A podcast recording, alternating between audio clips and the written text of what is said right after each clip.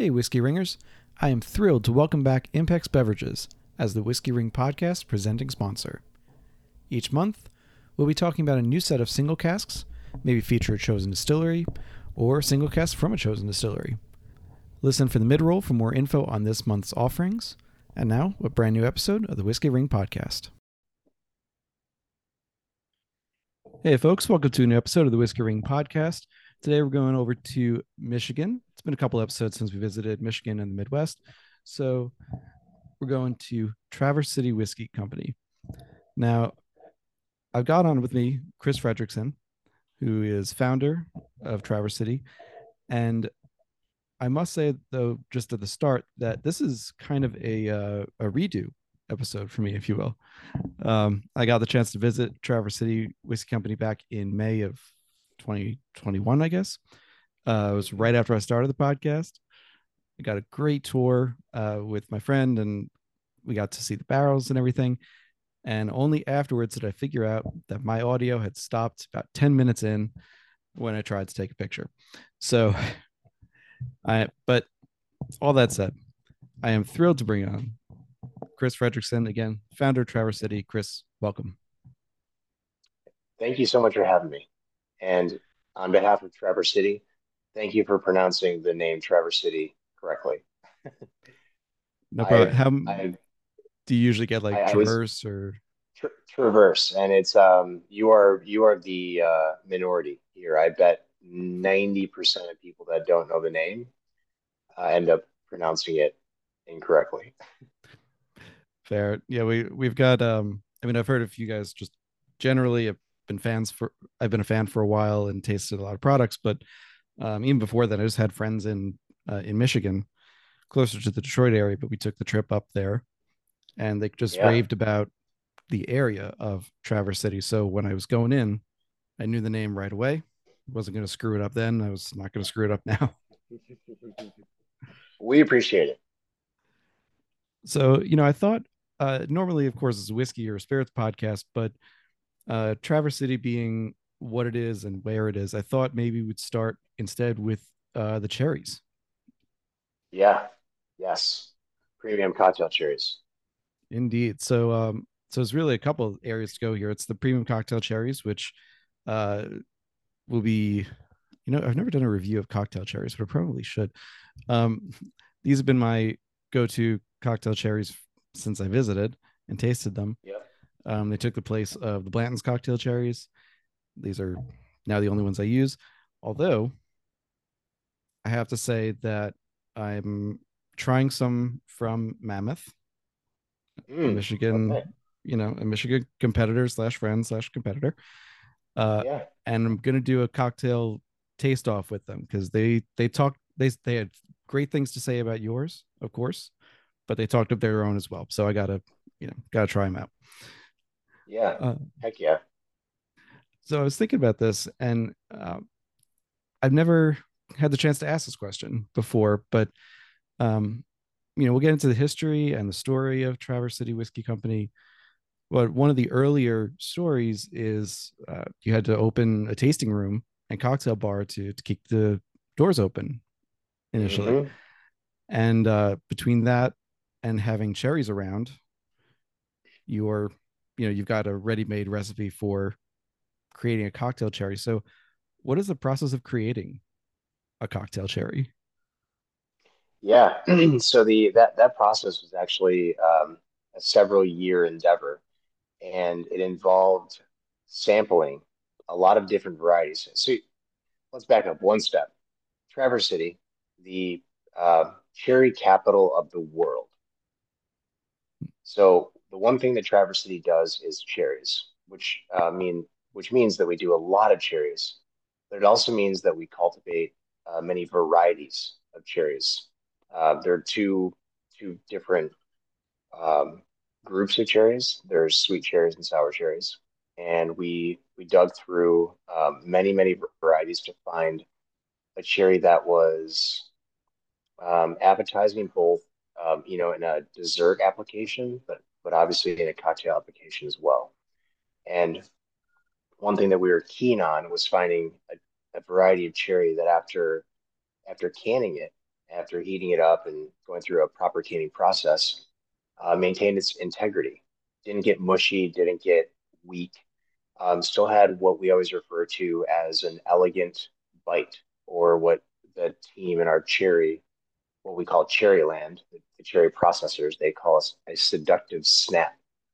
And it's that it's that bite that you know after the cherries in a cocktail, um, and it's a lot of people enjoy it mid cocktail or the end of the cocktail, but after it's sitting in the cocktail for you know five to 20 minutes 30 minutes it still has a soul it still has um, kind of that that rigid texture so that was you know we dove through many varieties found that texture that we liked and um, and would hold up over the course of time and then and then we had to kind of narrow down you know what do we want this cherry you know how do we how do we complement the cherry in the best way and and that was you know we have a the cherry rests in a it's like a simple syrup um, and the reason that it has to is because if the cherry were just in a jar by itself, the cherries would, in volume, they would crush themselves. So they have to live in a cherry syrup.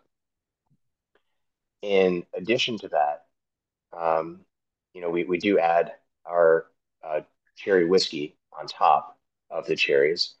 And uh, while we do go through a proper canning process, that alcohol is cooked off, but it maintain we also maintain the essence of the cherry whiskey in the cherries. So I mean that's that's kind of our general process. And it took about two years to to step through it. You know, we've never done it before. We were one of the one of the first in the US to to create something like this. And you know, it it's always a, it's always a form of flattery when you know others follow, but it's something that we we pioneered and it was a new process and nobody else knew what they were doing. So we had to kind of create it from the ground up and and build a process that was um, both true to Traverse City and true to to what we stand for. And that was kind of the blend of a local fruit meets this simple syrup or a cherry syrup meets our whiskey. And that's kind of where all three play a role. You know, with that, the with a specific process you've got for you know the cocktail cherries, yeah when you when you were designing it uh you know the part about the texture and holding their uh, seductive snap is a good way to put it yeah uh the textural part uh, i think you've elaborated on really well i'm curious too though what, were you looking for a particular um flavor profile like once you found a cherry or a couple of cherries maybe that could fit the texture that you were looking for and hold up were you mm-hmm. then looking for a particular profile to, to either match a cocktail menu that you wanted to create, or mm-hmm. on the other side, perhaps just be a new flavor that stood out from, let's say, the Luxardos of the world? Yeah, no, that's a great question. Yeah, our our mission statement from day one has led us in a, a very specific direction, and it's kind of whenever I think about it personally, I kind of compare it to why bitters were invented bitters were invented to complement the sweet of a bourbon. So you've got, you know, corn leads to a sweet profile in the bourbon, and then bitters being bitter um, kind of complement and combat that to equalize a cocktail. We took the same exact philosophy of the cocktail cherries, where by introducing something that is sweet, so it's a sour cherry. It's a it's a Balaton sour cherry. That's the variety that we use. With you know the the cherry syrup that the cherries live in is lightly sweet lightly sweet but the cherry itself you could call it a sour cherry or you could call it a tart cherry and so the cherry itself is tart with that subtle sweetness. So the comparison here is that balance between that subtle sweetness and the tart. And so it's it's just a, it's a balanced flavor profile. And that's one thing that you know other other competitors of ours in this market they gravitate they gravitate towards sweet sweet sweet. And that's fantastic but it's just it's a different direction than we wanted to go uh, before i leave the topic i mean have have you tried mammoth's cherries i have yeah they, they do a brandy cherry um, and it's uh it's it's just it's a different take uh, i think they do a fine job and yeah it's um It is uh, it, like like everybody else in the market. It, it's a it's a different approach to the category. Mm, fair enough. Again, I they I've gone through now two full jars of them, and uh, mm. honestly, I'm not much of a cocktail guy at home, but I've still gone through two jars of them. Just pluck them right out and pop them. So, what yeah. can I say? Delicious. Yeah. So, uh, I'm gonna, you know, push forward the timeline a bit, and so Traverse City founded Traverse City Whiskey Company. I'm going to say Traverse City like it's a city. I mean, talking about the whiskey company, yep. Um, yep. More for the audience than anyone else. But so Traverse City is founded, you know, in 2011, 2012. You start mm-hmm. distilling uh, in 2014, uh, and have yep. just grown and grown and grown since then, uh, to the point where uh, you know, to not even no, pretty recently, you were saying that you on the Bourbon Noobs podcast that you were creating the largest um, largest family owned distillery north of Kentucky. Yes. Yep. That is accurate. So there's a lot in between the two points there that that has happened and you know we'll get to uh, as much as we can of course in the time uh, so i want to look at it through a couple of different lenses and the first one is your um, contract producing initially like when you first started selling whiskey uh, you were getting it from MGP. Yep. And long time listeners will have no will know that I have no problem with. Uh, I know you prefer the phrase contract producing. Some use uh, sourcing if it's particularly if it's from an age stock. But you know, I've got no problem with it either way, as long as it's good whiskey. I don't care. so, in the course of your relationship with MGP, from you know, from the beginning where you were just buying the barrels because you needed whiskey to sell as you were creating your own profile and your own brand uh, to now there's been a tremendous number of brands that have popped up using mgp of any number of their products. So someone who was using it a decade ago when there were many fewer distilleries and non-distilling producers on the you know in the country you know what does it look like from the perspective of someone who you know knew them back then if you will and have seen all these other companies use it to you know to one effect or another. Yeah it's um it's been a it's been a roller coaster of a of a relationship because you know when we started back in when we sold our first bottle back in July of 2012 nobody could have predicted where the industry was headed and and what that would look like. And we were um, I don't know if we were we were one of the first in the Midwest, I think, to lean pretty hard on MGP as a contract partner. And you know, with that saturation, I think it, just everybody, uh, including us, began to scale. And the reason that I always lean on the term contract producer is because we've been, we just we've had this long term partnership and produced uh, year to year with MGP along the way. And you're, you're absolutely right. The sourcing uh, title typically leans on, you know, maybe a newer a newer brand that is sourcing aged uh, product, whereas we've we've just we've been in a partnership with MGP along the way, and you know, like I think like a lot of brands similar to us or companies similar to MGP, we've we've kind of just scaled together and we've had our own independent challenges, um, whether it be you know, MGP in the background has been, scaling in a very uh, pretty miraculous way, just having to throw up warehouse after warehouse after warehouse. And, you know, one thing that we've always appreciated is that our core bourbon recipe has been um, at the heart of what they've produced. Uh, 75% corn, 21% rye, 4% malted barley. You know, that makes up the, they would, it does make up the majority of our uh, the base flavor, sorry, the base spirit for our our what, what's in front of me now, our, our bourbon, our barrel proof bourbon, our cherry whiskey, our peach infused whiskey, and our apple infused whiskey, along with a couple others that have been uh, that are legacy at this point. But um, yeah, it's been it's been pretty interesting just just working, you know, it's typically a lot of the same people too that we that we worked with in such a almost boutique way back in the day before MGP really had the legs that they have today. And building those relationships and just kind of working in harmony.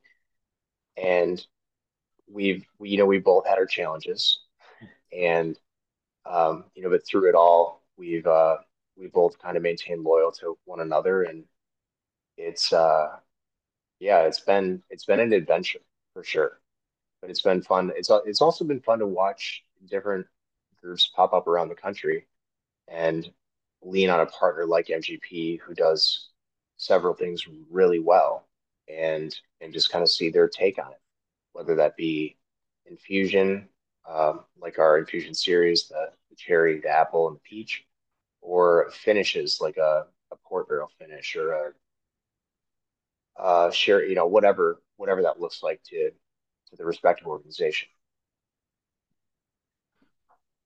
And at the time, I think this was when. Oh, this is also on Bourbon New. I'm just checking my notes on this. So, you know, you'd started out with obviously before distilling, 100% MGP, um, 100% MGP bourbon, and then had moved over the years to 50 50 blend in 2017, you know, 60 40, then 70 30. And then as of about two months ago, as of recording at least, uh, you said you're now down to about a 90 10 split in terms of your own distillate and MGP's distillate in your in your stocks. Is that uh, kind of where you'd like to stay for the moment? Um, that's where we're that's where we have to stay for the moment. Yeah, they're um, you know they're uh, our our cherry whiskey took off uh, in a in a pretty big way back in uh, right around that 2018, 20, you know 2017, 2018 time, which is when that shift happened between our own our own juice and MGPs, and we're now in this this limbo phase where we're bringing this new facility online, and we'll have a a great deal of distilling capacity, and at the same time, just kind of need to to let our own engine run and uh, both cycle through existing inventory and and then help use that to uh, to realize our new distillery. So the the transition, I, I don't see us straying from that that current roadmap at any time, anytime soon. And with that growth, you know, has that meant, you know, in some ways, it's I see there's obviously less MGP going into each bottle, but at the same time, you're also producing many more bottles and adding more distillate and more volume to your stocks. Uh, so, uh, in terms of the relationship with MGP distilling for you, because I know you now at this point you're taking new make, not age stuff from them, but new make and aging it in Michigan. Um, has the volume that you're getting from MGP decreased, or is it still kind of staying the same just by sheer nature of how many bottles you're producing? Yeah, I mean, we we leaned on them pretty hard for for a few years uh, over the last probably I don't know four or five years. Again, they were a great partner, and we have we, we haven't produced with them in a little bit, and I don't. I think the goal is to to try to be self sufficient between now and when we bring our new uh, distilling system online. So I I don't want to say that you know our, our partnership is done, but it's um you know we're really we're we're really eager to cut our teeth in the distilling world and and just kind of showcase what we're capable of on our own. So that's that's our go forward strategy. It's, it's something that you know through 2023, I'm not sure if we're going to produce uh, again until we we um, start laying down our own barrels in in, in mass. Uh, the the new system that we're bringing online is capable of producing up to 70 barrels a day. So it's a big, it's a big shift from you know the, the three or four we're capable of today. Yeah, that's I mean that's huge. You're, uh, I think when I was there, I I know I saw the stills. They were um, Kothe stills. Yeah, good memory. Yeah, yep. And um, kind of a pot still hybrid, or pot, pot column, column combo. Rather. Yeah. Yep. And yeah, I mean, three to four barrels for for the volume that you're producing. if you want to become the biggest distillery, family owned distillery north of Kentucky, obviously you got to up the numbers a little bit there. But 70, I mean, that's 70 is a solid number there for sure. So, uh, just you know, the last couple questions regarding the MGP relationship, just because it's it's where a lot of people start, um, yeah. even nowadays, is by nature of it being a very well known recipe, let's say. Mm-hmm. Uh, and this can apply to the, to the bourbon, but it can also apply to to the rye stocks as well. Um, as you've transitioned from you know that initial buying of the age stock to new make to blending the new make with your own distillate to age, has the you know has the profile changed over the years for your whiskeys and and I'll start with that. Has the profile changed over the years? Then I'll get to a second question there. You know, there's there's several ways to look at that. Um, I'd say the profile has been it's always evolving. You know, uh, up in northern Michigan, we have this crazy climate, major temperature fluctuations, and and just a lot of a lot of fun variables that are are unique to Traverse City. So that's one piece of this. Um, the other part is we did make a point to diversify with uh, cooperage back in 2020. Well, actually, it started in 2015 during the wood shortage. There was a, a flood in 2015 that caused a major drought in the oak market, and that forced us to to look at a handful of players. Um, anywhere, you know, we, we used to live uh, with uh, Independent Stave as a primary partner, and then diversified out to Canton and Kelvin and uh, Seguin Moreau and uh, a few others, and or yeah, EBC, and so you know over the years we just we kept uh, trying you know partnering with different cooperages, and um, because of that, the flavor profile, um, kind of the main like the vein of the the standard bourbon, um, has continued to evolve in a, in a in a very fun way, and it's it's really our blenders that are, due the credit to maintain continuity in what we taste, and at the same time, you know, no two barrels are created equal. So it, it makes it so it's a discovery process. I mean, there was a a time, and I forget which podcast this was on, but you called Canton in particular, Canton Cooperage, the uh, Ferrari of the Cooperage. Ferrari, yeah. yeah, oh yeah, and they are. And uh, you know, Kelvin uh, was an early guest on on this podcast because I just wanted to know more about coopering. Never thought of it and never knew anything, so they were fun. And uh, I've gotten to talk to Greg Snyder, who's uh, I know he had oh, yeah. some influence on you early on, and yeah. it's one of the few master distillers that has that experience of being also head of a coopering facility. So, yeah. uh, you know, I was going to ask this a little bit later, but I think it fits now, which is with with not only the the variety of products you have, which is significant in its own right. Uh, when you're when you have to deal with those different cooperages, each of them bringing their own bringing their own wood, their own styles, their own whatever it may be. Um, is there kind of a method to deciding which cooperage you're going to use for which product, or is it deliberately kind of I don't want to say scattershot because that's not the word that's right, but you know, is there a process to choosing when you use each distill each uh, cooperage? Yeah, that's no, that's a great question, and, and the the the easy answer is it's it's deliberate, it's deliberately scattered, and the reason being we just haven't been around long enough, and we haven't partnered with each cooperage long enough to to say with uh, consistency, this is what we can expect.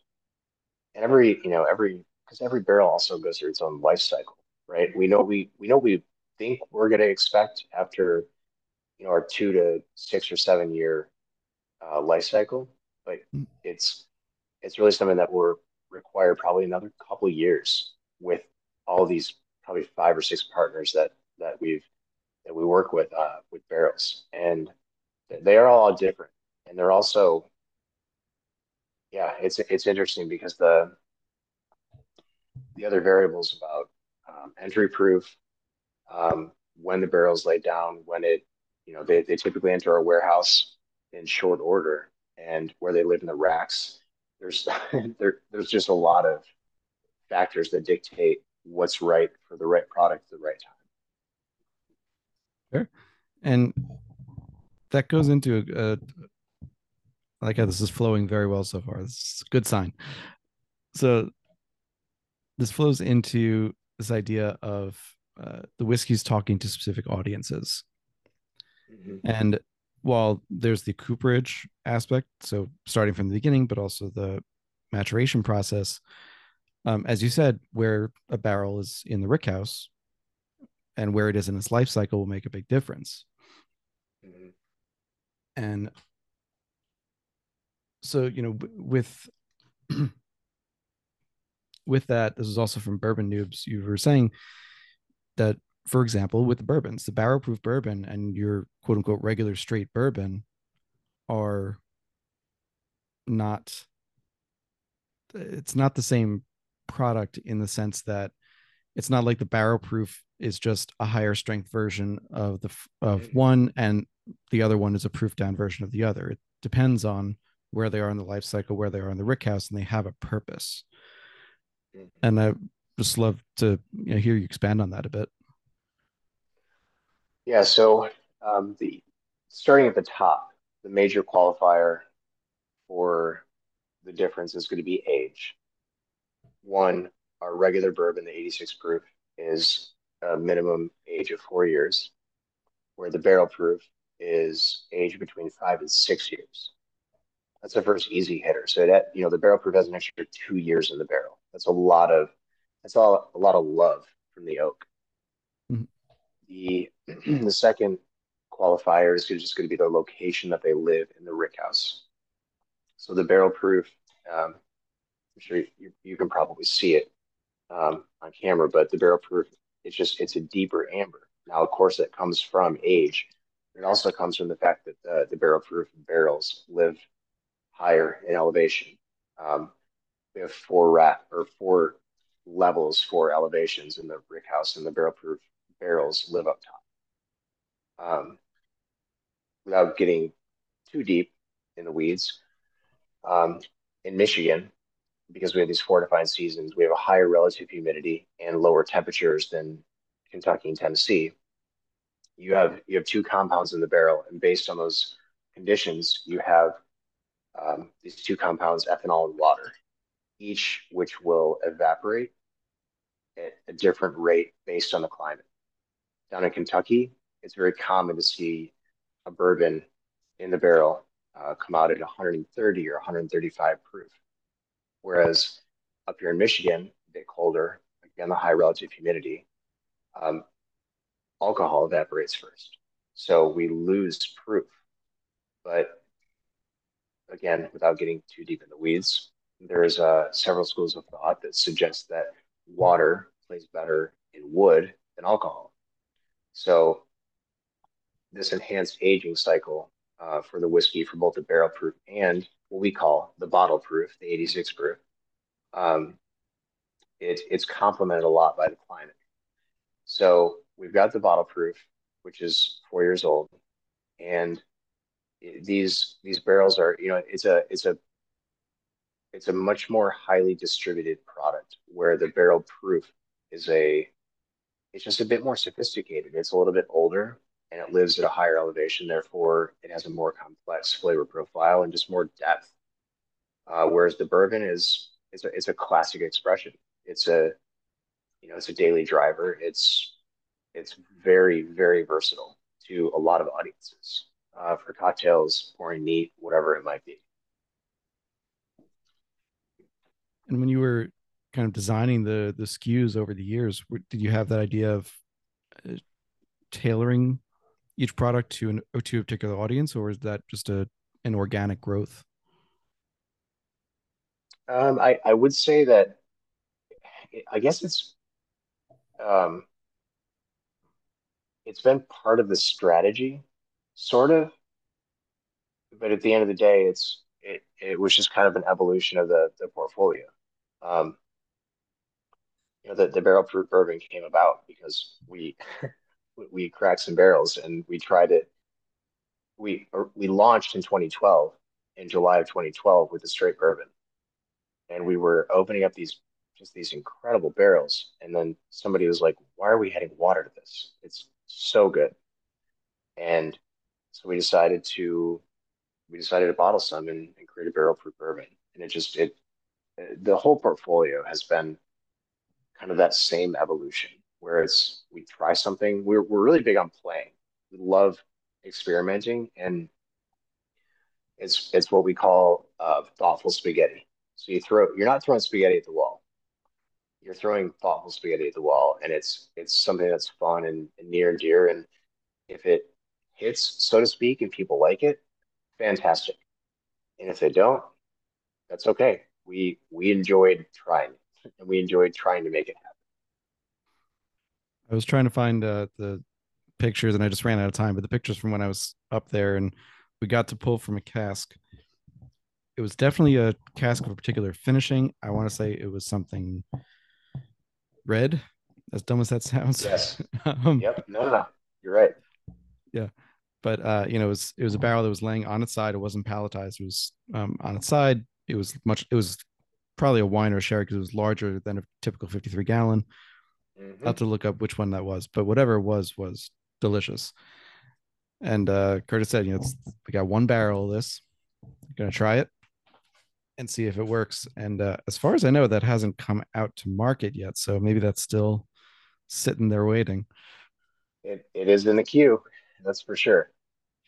All right, I'm excited for that one because, like I said, I tried to write out of the barrel. It, you know, God help you, don't add water to that one either. Uh, so with the before we uh, go on to to the to the ride, I just wanted to take a quick tangent and go to, you know, what do your your warehouses or rick houses look like? What's your aging structure? Yeah, so our our current uh, usable rick house at our the facility that I'm at right now that you visited, uh, what we call TC2. Uh, we house about a thousand barrels, and the barrels are all categorized by what the product requires at the time. Um, you know, we have, of course, our our younger whiskey, which we use for the infusion series, the cherry, the peach, and the apple, and those live in their own quadrant. And then, and then we have a, a whole section for the bourbons that again are all um, they live they live in a very strategic way so that what needs to be pulled at a certain date it's ready and then what you know the, the younger stuff is behind it so it's just constantly being rolled out um, to support the bottling needs needs at the time um, so that you know the, the rick house that we use here at tc2 uh, like I said, holds about a thousand barrels. And then we just finished erecting our new barrel warehouse at our the new campus, which is what we call TC3. And at TC3, um, uh, I'll, I'll have our, our mutual friend Aaron share a photo of it, but we just finished building a 20,000 square foot barrel warehouse, uh, four levels three racks per level uh, with a barrel elevator, and it is, yeah, it's beautiful, and we're we're eager to start moving barrels in Q1. So it'll be, uh, yeah, it'll kind of just be race ready for the next evolution of uh, aging barrels up in Traverse City. And this is going back again to uh, you know three years ago to to when you were on with Dad's drinking bourbon. But at that time, I think it was when you were kind of designing this warehouse and imagining what it was going to look like and new campus. At that point, uh, you had told John Zeke you were still deciding whether or not to implement, you know, temperature controls or to allow just natural mm-hmm. Temperature variation to occur. What did you end up going with? Bare bones. Nothing. Bare bones. No. Yeah. Zero temperature control. It's uh, it's the barrels and the northern Michigan climate.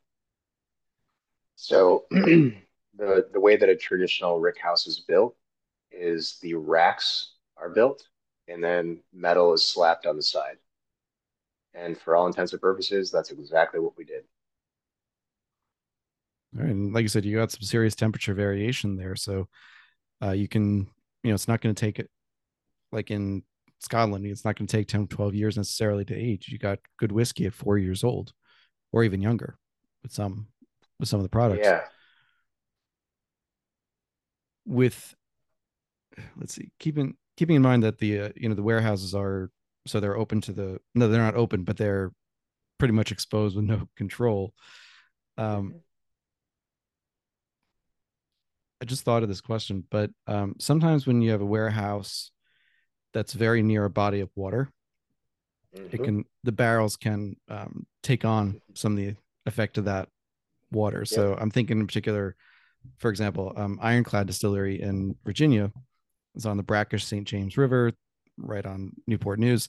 And when I first tried their bourbon, there was something, there was a flavor that I couldn't quite identify it was just something very new. And finally, when I talked to them, they were like, "Oh, that's probably what it is," because you know you've tasted salinity in scotches and what have you, and I was tasting them that. Do you already see, or do you anticipate some kind of uh, flavor imparting from uh, from you know like Michigan? No, that's a that's that's I have not been asked that question before, nor has that crossed my mind um, because you know it's certainly possible. Uh, but you know, with this one of the largest fresh water um, or one of the largest fresh bodies of water in the world, um, you know, Lake Lake Michigan and Traverse City, I guess, uh, prides itself on kind of the clarity of the water. Um, you know, when you're out in Traverse Bay, which is an extension of Lake Michigan, and you're out 30, 40, 50 feet, you can see the bottom. There's no, there's no, uh, no pollution, no, it's just, it's pristine character. And so I, I'd be curious, you know, we're not, we're not far. TC3 is less than a quarter mile from, from Lake Michigan. And it will be, it'll be very interesting to see what a role that plays in the maturation process. You just need a couple of good breezes off off uh, Traverse Bay and get some good yeah, yeah. good flavor there. I, I genuinely am curious because um, again I, I've tried I've gotten it in other whiskeys and it's it's never something anyone kind of anticipates happening and then suddenly like why is this why is there salt in my whiskey or why is there this mm-hmm. flavor um so you know i'm very curious to see what what happens um the other reason i'm curious is you know, we're talking obviously we're talking Traverse City Whiskey Company, but I'm inevitably bringing up Mammoth because they're um, it's, it's also Michigan, and there there are elements that cross over in the thought processes. And one of them was uh, they were kind enough to send uh, a sample of their peated single malt to try, mm. and again, flavor wise, you know, it, it was Lake Michigan peat, and I'd never had Lake Michigan peat, let alone um, I realized I'd never had freshwater peat before. Only, you know, whatever they got in Scotland, really. Right. Yeah. And um, I'll be honest, and I was very honest with them too. I just it just wasn't for me.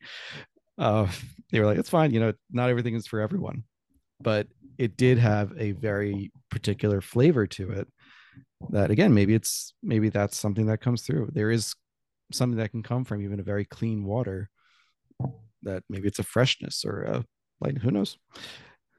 But yeah, that's, that's very me. interesting. Yeah. Let me something to look out for. That's for sure. Yeah. Hey, who who knows? All right. So again, there there are so many um SKUs that you guys have, and I haven't tasted something I didn't like yet. Uh we're not going to get to all of them, but I did want to touch uh in between the products on kind of the ethos of of how you do business. And this is going, I had to find a esoteric podcast for this one, but the uh, the Terrapin Small Biz Connection was in wow, 2020. You, you, did your research. I know. I, That's yeah. fantastic. So, you know, you were talking about uh, not just obviously it's a business podcast, so it's not talking about the the the whiskeys so much as the things behind it. And this hadn't really crossed my mind as a topic to talk about until I uh, recently met up with Heather Greene from, among other things, right now, Milam Greene Distillery in Texas. And she said, you know, I'm tired of people talking to me about being um, a distiller. Like I, I, I've been asked every question. I'd rather, you know, no one's ever asked me about being a whiskey CEO and whiskey business person. So on one, so my first question for you with that is, uh, you know, you you spoke on that podcast about particulars that distilleries face that others don't, such as you know zoning, for example. Um, what were, you know, are you still learning things about the whiskey business and, and figuring out as you create this new campus, new requirements and new things that you've got to kind of just go with? Yeah, no, you're you're talking to my heartstrings, man. It's uh, this is kind of this is at the this is at the soul of where my time is going right now. And one thing that I've learned because we've this is going to be our fourth location that we've opened. We've got TC one, um, our our still house and tasting room downtown, cocktail bar downtown Traverse City. We've got TC two, our production facility, bottling facility, and barrel aging facility that I'm at right now. TC three, which is the campus that we're opening, and TC well, we call it TC four or our Detroit tasting room. But we've experienced we, we've had now three and a half experiences.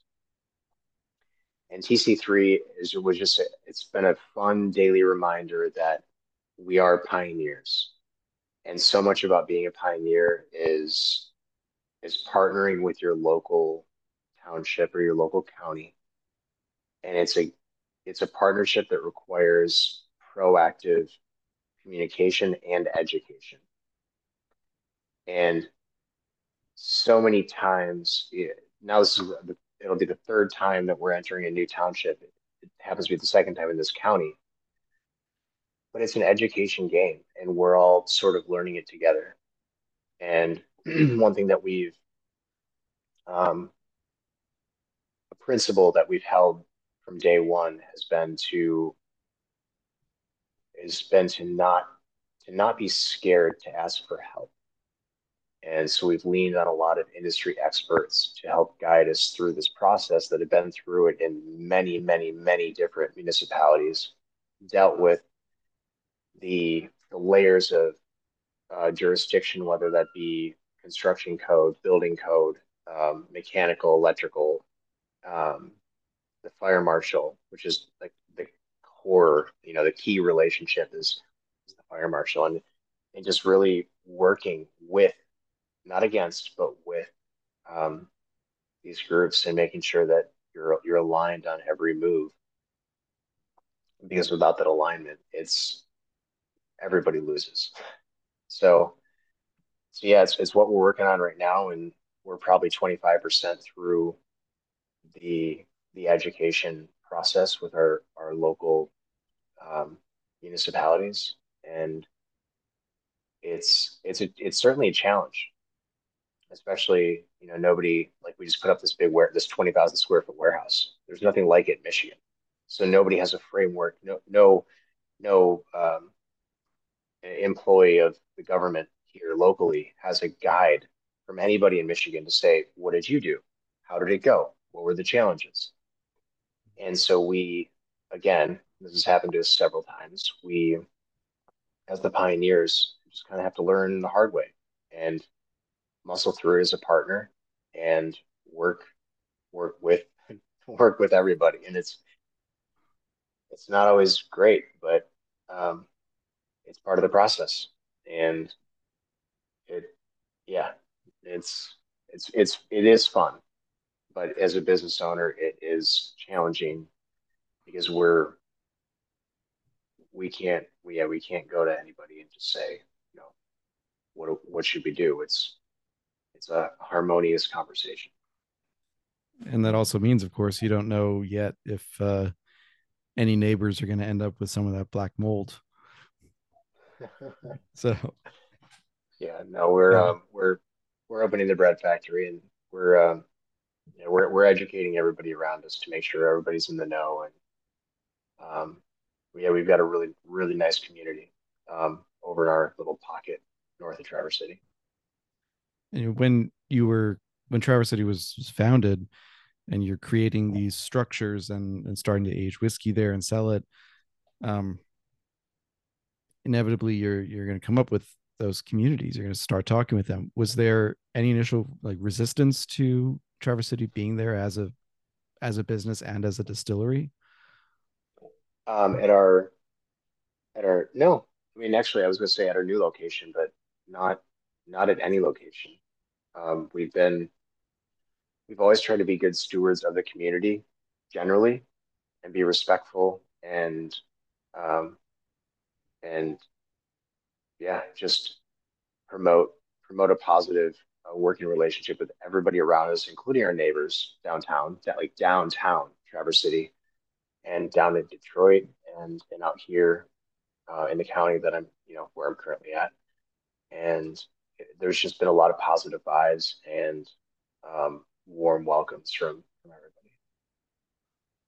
That's awesome. I know but not every distillery can say that. Uh, new or heritage distilleries. So worth noting.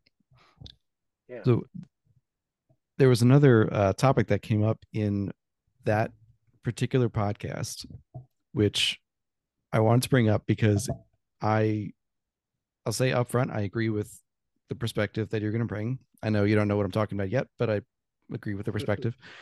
Um, but in today's context, it's a little it might be a little controversial. So the idea was that you're starting at the local level and seeing kind of what the environment is and and it being that kind of more like the business environment as opposed to necessarily the climatic environment.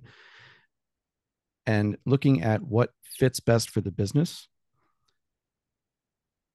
Not necessarily what and and how that might differ from what you want to achieve. So the example you gave was you don't necessarily source your grain locally just for the mm. sake of sourcing it locally and saying you're local and that you can retain a strong local focus without being uh, the word you used was myopic about it and now having said that out loud you can see how like i do actually agree with what you're saying there, but it can be a little bit controversial, especially now it's nowadays where everyone's like, where are you getting your grain from? Where, you know, are you localized? Are you getting the water from a local, you know, all this kind of stuff. So do you, you know, do you still feel that way? And um, how do you maintain that lo- that strong local focus without necessarily, you know, getting the grain from within 50 miles of the distillery? It is December, which means you're looking for the perfect whiskey to give the people you love this season, including yourself. The bourbon hunt is coming to an end, and some special releases are still to come, but I'm here to offer a different, uniquely sustainable option from our presenting sponsor, Impex Beverages. Ardnamurchan Distillery is one of Scotland's newest producers, located in the Highlands and founded less than a decade ago in 2014. From the start, sustainability has been at the core of their operations, Local, renewable energy fuels the distillery, and the nearby river generates hydroelectric power. Biomass boilers use wood chips from local forestry, and stillage feeds livestock across the peninsula. Their first single malt whiskies came out in 2020 and were immediate successes. The distillery's two signature styles, a peated and unpeated Highland, are matured in two sets of casks. 65% of the liquid goes into ex bourbon, and 35% into ex sherry casks, blended at the end for an impressive spirit redolent with fruitiness, waxy character, and true West Coast Scottish charm. As an aside, for you blockchain lovers out there, each bottle's journey can be tracked via a QR code on the bottle from field to glass. I've now got two Ardnamurchans on my shelf, their core single malt available at most stores nationwide, and a single cask bottling from the Scotch Malt Whisky Society, another sponsor of the Whiskey Ring podcast. For that holiday gift, consider a single cask release from the Impex collection. A six year old first fill Oloroso Spanish oak cask, this bottle comes from some of Ardnamurchan's earliest stocks. Only 300 bottles are available, from cask number 86P, bottled at a hefty 58.2% ABV. Check out the website or reach out if you want help grabbing a bottle. Happy holidays, everyone. Enjoy your whiskey responsibly and remember the two rules of the Whiskey Ring podcast drink what you like and drink it how you like it. Hey, Whiskey Ringers. I hope you've been taking advantage of that podcast only code for the Scotch Malt Whisky Society. They've got around 20 bottlings coming out each month, and there's never a shortage of new things to explore. For the holiday season, December, January, we've got even more bottles than usual available to try and available to buy. If you are a US based listener, there are at least 12 casks just for this month's release, plus additional ones coming out. If you are a UK listener or an EU listener, there are over 30, a ridiculous number of bottles that you can try and get your hands on. Remember to use code WRP at checkout to get 25% off your annual membership. And when you get that special bottle, post a picture on Instagram, Twitter, Facebook, and tag us at Whiskey My Wedding Ring, Whiskey Ring Podcast, and hashtag Whiskey Ring to let us know you've got that great bottle in hand. yeah, so I to to an extent, or I'd say, uh, I I do I still predominantly feel that way, and I think that you know that the easy example that I give is the grain. You know, do we do we source from our neighbor? Not always, as much as possible. Uh, our approach has always been best in class, and sacrificing that, uh, you know, to to maintain that hyper local uh, story, I guess, mm-hmm. um, is it's something that we we haven't that we've we've really prided ourselves on just you know creating the best, um, and with a lot of the ingredients that drive our our innovation engine, our production engine, it mm-hmm. holds very true. I mean, it's all a lot is sourced from within several miles of where I'm at. And what's not is is is a future discussion. You know, as, especially as we especially as we bring this new facility online, there's going to be a lot of fun new partnerships that we pursue. Um, you know, we're the, the spent grain as an example. This is just a, a fun, easy example, but the spent grain um, from a day of production will, will feed north of 200 heads of cattle. So it's this it's this new this new relationship with a lot of local farmers um, to provide a feed source, right? So that's kind of the output. But then the input is is working with different um, Michigan grain producers that have seen what's going on nationwide or even in the Midwest and had begun scaling up to support an operation this big. So I'll tell you, while it hasn't always been in our DNA to do everything we do uh, in a hyper local way, that is the goal. I mean, that's what we're working toward, especially with this new uh, grain to bottle distillery that has a very functional high volume output. You know, again, I I was curious about it because I heard it and it goes against forgive the pun, goes against the grain of where people are going right now with that hyperlocal like hyperlocal or bust kind of thought process. Mm-hmm. Mm-hmm. Um so it's it's good to hear that it's it's more nuanced than that. It's not doesn't mean that you're going to commodity grain or just to anything you can find. You're still being picky about where the grain is. And again, we're keeping grain as the example. Just doesn't mean that it's from the farm next door. Mm-hmm. And that's okay. Yeah. Yeah. Yeah. And I will say uh, that farmers, yeah, they usually do like having, or at least cattle farmers like having distilleries nearby because their cows remain really happy. So, yeah, amen. Thought, so I thought I'd be curious to know if there's um, uh, how do I put this? There are more production or um, better yield i don't know from from cattle being fed spent whiskey mash as opposed to and getting you know a little buzzed half the time versus traditional feed um, I don't know. Let's find a cow and ask them. Who knows? So, um, anyway, with uh, with that, you know, there is a question of cost, of course, and it's worth noting. I mean, I don't uh, have the price in front of me, but I'm pretty sure none of your whiskeys are above like 85, 80 bucks, something like that.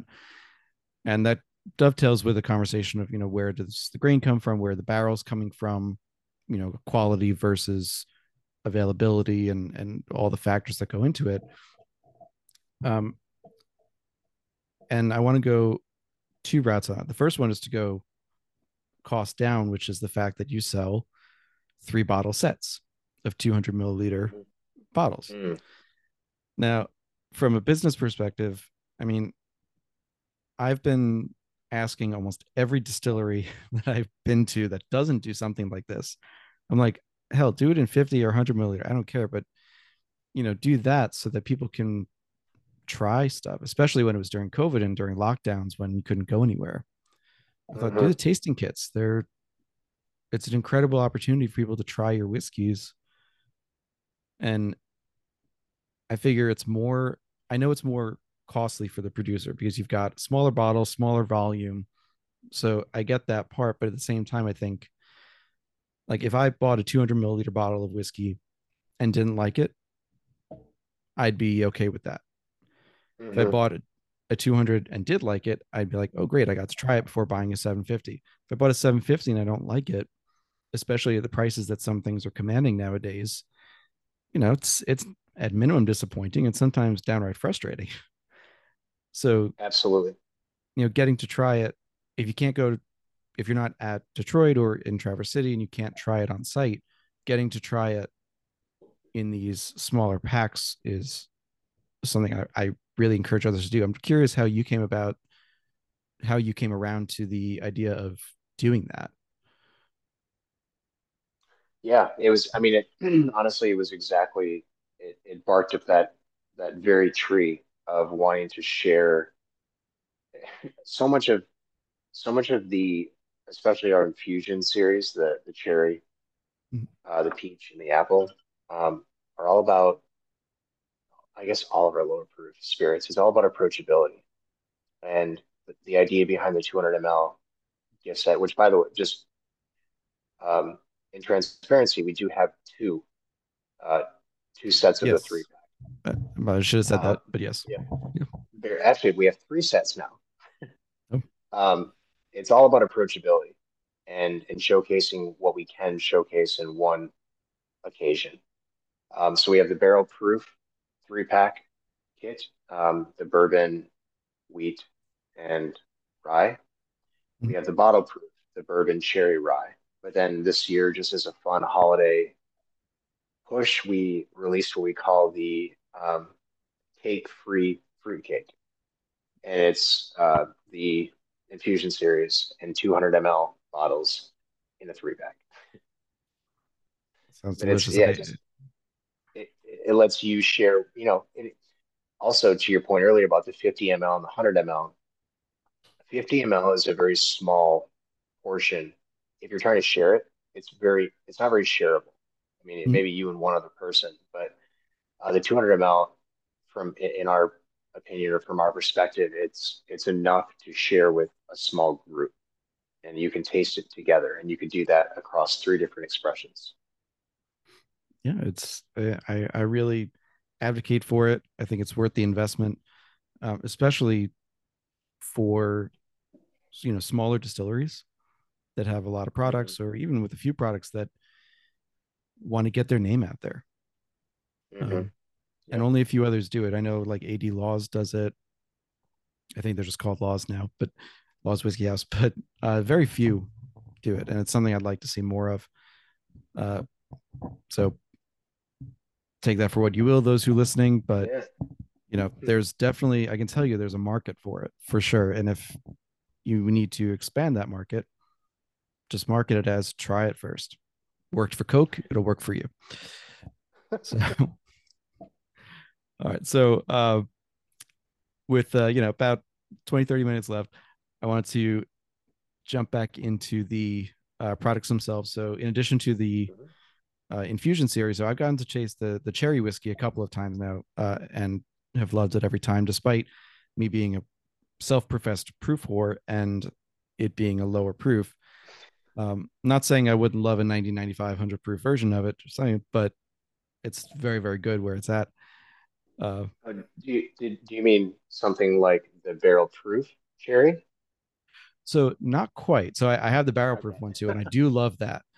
But okay. um, there's something there's something different. You know, like for me, the the barrel proof is very much for me at least a a bourbon with that uh you know the the very very large tea bag of cherries um infused in it. So it's but it still kind of leans to the bourbon side for me with a cherry mm-hmm. flavor to it. Whereas the cherry whiskey uh, is more about the freshness of the cherries and there's it's brighter. It, it, it tastes more like the, the cherries themselves as opposed to the bourbon being very strong on it each has their place for sure but i think there is something in the middle maybe um and i don't know mm. if it if it's lowering the bourbon or upping the cherry i don't know which direction to go there but there's something in the middle that i know i would love to try and uh, i think the guys at dad's drinking bourbon would love to try too so um, maybe there's something there noted noted yeah, yeah. Um, but so I've gotten to try the cherry whiskey a couple times. Um, I did get to try the apple uh, infused whiskey while I was there. I haven't tried the peach one. Mm. Uh, I think was it was it out at that time? It might have just been out of stock. It's possible. No, no mm. it uh we launched it in May or June of this year. Okay, so that's that's pretty new then. So okay, yeah, a little bit after your visit. All right. Well, I'll have to try some of that too because uh, there's a there's not a lot of infused bourbon or infused whiskeys that are that good, frankly. Mm-hmm. You know, um, and I do I do really enjoy the cherry whiskey. I and no, I remember I enjoyed the apple whiskey. I ended up going with the bottle of the rye instead, but I did enjoy the apple whiskey. So I'm curious what the peach will be like. Yeah. But the so but the other uh, two products that I really wanted to shine a light on were number one, the wheat whiskey. Yes. So yep. You know, not a lot of people doing wheat whiskey more recently, but still not a lot. And uh, even fewer doing it at barrel proof or barrel strength. Right. And I was thinking about this when I was uh, I was down in Kentucky three and a half months ago or so, did the Heaven Hill bottle your own experience. Um, nice. You know, the first time I did it, I did it twice. And the first time I did, it, I did the Bernheim barrel proof because you can't get it. And it was, I mean, it was delicious. I chose it on taste, but also you can't get it. And the second time I went with Larceny, but um, with the when they were doing the explanation of this is the product, this is the this product, whatever, the guide said, you know, there are really only two wheat whiskeys out there right now. There's us and Woodford Reserve. Mm. And I, once we went into the room and I could take him aside for a second, I said, you know, no disrespect meant, but that's not true. you know, you've got, um, you know, you got Traverse City, you've got uh, old, uh, not old, sorry, um, Midwest. Uh, you know, wow, I'm, I'm completely blanking on oh Middle West. I'm sorry, I'm thinking about Middle West doing the wheat whiskey, and mm-hmm. a couple of others too. And I said, it may not be at the same volume as you guys are doing it at, but they're they're out there and they're getting there. So yes, in in this northern climate, even with four seasons, what made you decide to do a wheat whiskey? And not only a wheat whiskey, but not a wheated bourbon, but a wheat whiskey. Yeah, no, the wheat the wheat whiskey came into play. It was kind of eh, it's I hate to use the, the term again, it was also part of this idea of thoughtful spaghetti. You know, we we like wheat we like wheat we did both wheated whiskeys and wheated bourbons. Um, the recipe on our wheat whiskey is the 95% wheat, 5% malted barley. And I, you know, I personally have always been a huge fan of wheated whiskeys and just like seeing seeing the direction that they're going, which is is not nearly as traditional as a bourbon, certainly not uh, as spicy or buttery as a rye, and it's new, newer to your point. Uh, it's not widespread. It's unique. You know, it's very challenging in this crazy climate of everybody's doing a thousand different finishes and putting their twist on um, you know how the product's built just like our, our infusion series that's our twist um, how do we how do we do something that is that is purely um, it's focused just on the whiskey not in any finish or infusion and and also you know how do we find how do we create something that we enjoy and that we're passionate about. And it happens to be a wheat whiskey. And we were drinking, you know, it's the same way the cocktail cherries were created. We we were using an Italian competitor at our cocktail bar, and we were using a lot of their cherries. And we're a whiskey company based in the cherry capital of the world. Why are we using cherries from out of the country? So we made our own. And why are we drinking a wheat whiskey from a competitor? why don't we just make our own? So we tried it, and here we are. And I mean, and now it's got to be a couple years old. When uh, when did you start distilling that? Yeah, we so we we produced our first batch with MGP back in 2015 with I believe, I'm pretty sure they were the Canton barrels and we only produced 10 because mm-hmm. at the time it was you know you, you never know where these projects are going to go that's one thing that i've i always kick myself for is whenever whenever we make something fun like the wheat whiskey we mm-hmm. never produce enough ever ever ever not even close. There's always the want. Why didn't we do this years ago? You know we're idiots. This is ridiculous. We keep making the same mistake. And fast forward to 2017.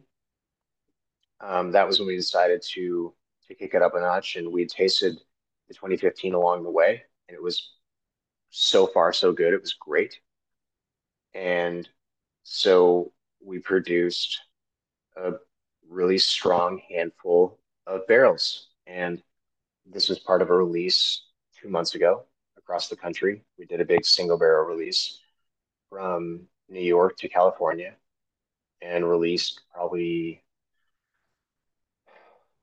now it's probably been close to 50 barrels of the 95.5, the 95% wheat, 5% malted barley. It's just fun I, and cool. Yeah. Sorry, go ahead. No, no, no, no, it's good. When when I was there, um, I got to taste it because there was one bottle left on the tasting cart, um, mm. I, I was looking around. I said, you know, I don't see it on on any of the shelves. And Kurt was like, yeah, this, this is the last bottle um, from that batch. so uh, I was I was very happy to get the chance to taste it again. Now, I mean, I know it's a different batch, but still, to to taste it, still just as good. Uh, you know, those tasting notes and tasting notes for for everything that's been uh, that I've had, plus what's been provided. It's going to be coming out when this episode comes out. Mm-hmm. And it was fun to to try it. It was also fun to try it against some of those competitors, mm-hmm. and it was really very few competitors to try it against because again, there's so few of them to begin with, plus so few at barrel strength. Yep. Yep. Exactly. So, um, I would argue that there's not really a there isn't really a wide market competitor for it. Is the the Bernheim, for example, if you want the cask strength, you got to do the bottle your own experience. Can't buy it anywhere else. Woodford's is not uh, cask strength. Uh, Middle West does not put out a cask strength version of it. I don't think. Mm-hmm. Um, so, I mean, there's just not a comparison that's readily available, which makes it unique in the market and thus worth seeking out. Yes. So um, I know I'm sharing uh, with a couple of my friends, bring it to a bottle share so they can taste some barrel strength wheat whiskey, and I'm I'm sure they will enjoy it as I did. Uh, one other question on there was, well, actually two. So one being, you said you liked wheated bourbons and wheated whiskeys in the past. So uh, why did you try a wheated bourbon as well, or did you just say, you know, we want to try a wheat whiskey and leave it at that? Yeah, the latter, really. Um, it's you know one one. I'm gonna I'm gonna Tarantino this story, but you know we produce a lot of bourbon in house, so therefore we taste a lot of bourbon in house. The the second most produced spirit under our roof is rye, uh, both 100% rye and a 95.5.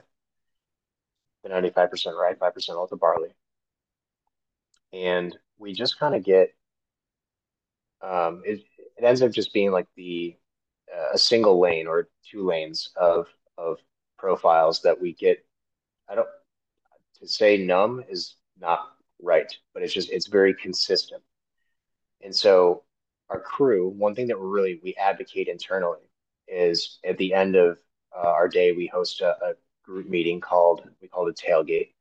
And at the tailgate, our, our team is encouraged to bring fun bottles that they find from around the country and just share with everybody. And it's a really exciting event because, again, we get siloed with bourbon and rye, and so we'll sample through it, and it's it's our team's um, moment to just to try something outside the box. You know, to your point, you got to go to the distillery to bottle it to buy it. It's not available anywhere else, and you know, over the course of time, different spirits like like a wheated, you know, a wheated whiskey or a wheated bourbon are just they're they're fun and elegant and they pop and it, it was just something that you know after trying several. We are just like we, we got to do more of this. And that's kind of how this popped up. I mean that's that was like the birth of several innovations beyond just the wheat. That's what it seems. And uh, the last question on the wheat is do you still use a different cooperage for it? We've uh, we have diversified. Um, several. We've uh, the Canton was what we started with. I think we moved on to Kelvin. And two others in 2017, and we have not.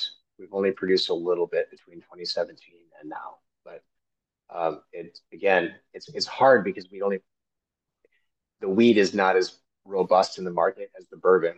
So to mm. to toy too much feels uh, risky, right? Because you know, what if you stray off the path of this pet project and and it gets weird? You know, you, you just never know.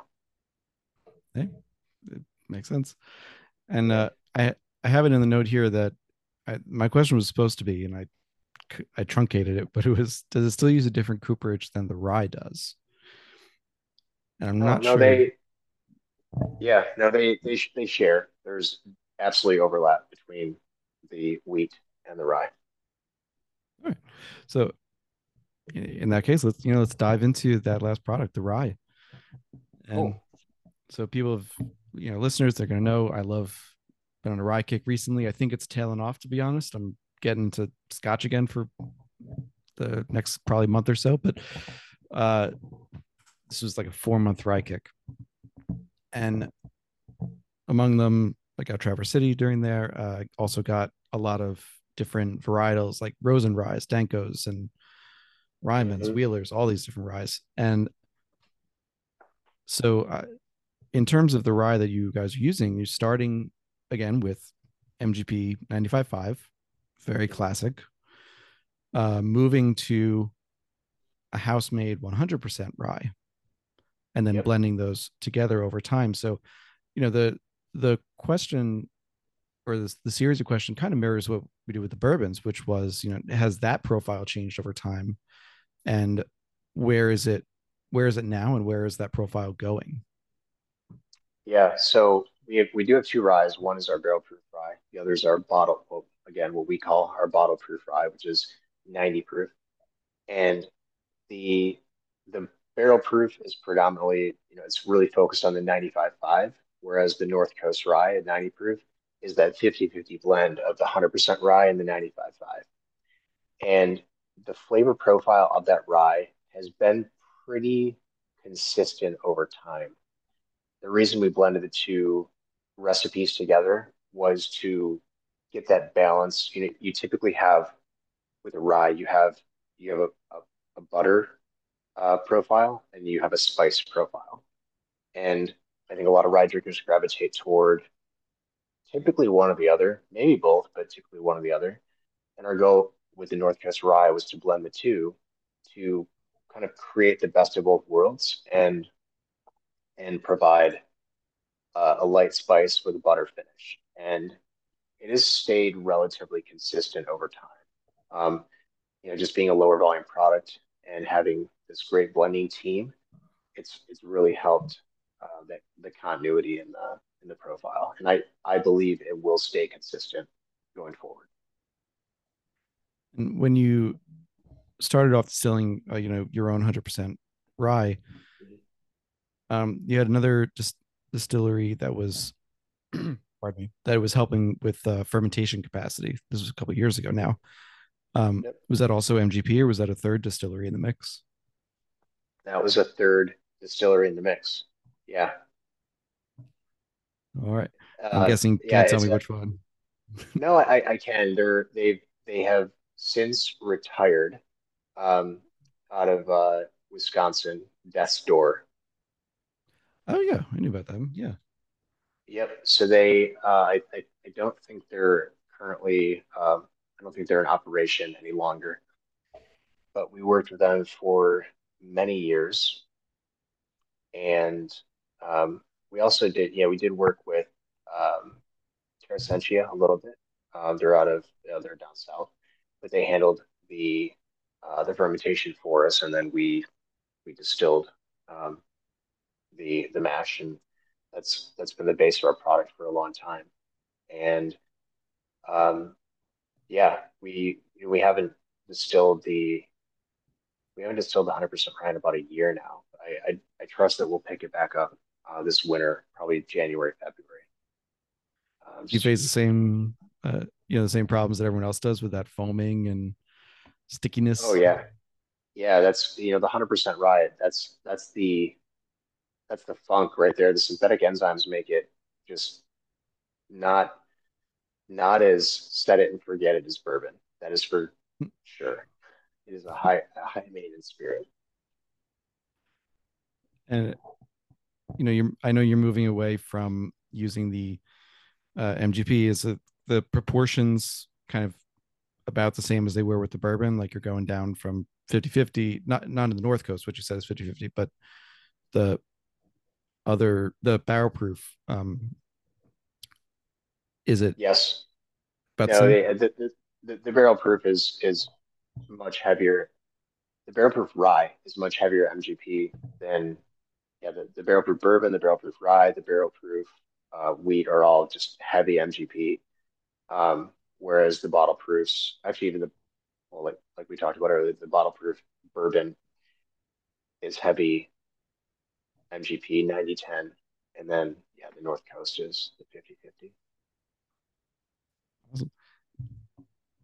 All right. I think we have almost reached the end here. And the last thing is just those experimentals. So in addition to the uh, whatever that cask was that I saw, um, any other teasers you want to put out for casks or things coming out? Yeah, so the mentioned the experimental series, um, or I guess it's the the trade name is the finishing series, which is what you you sampled. I think you probably sampled the high rye bourbon finish in um, sherry casks.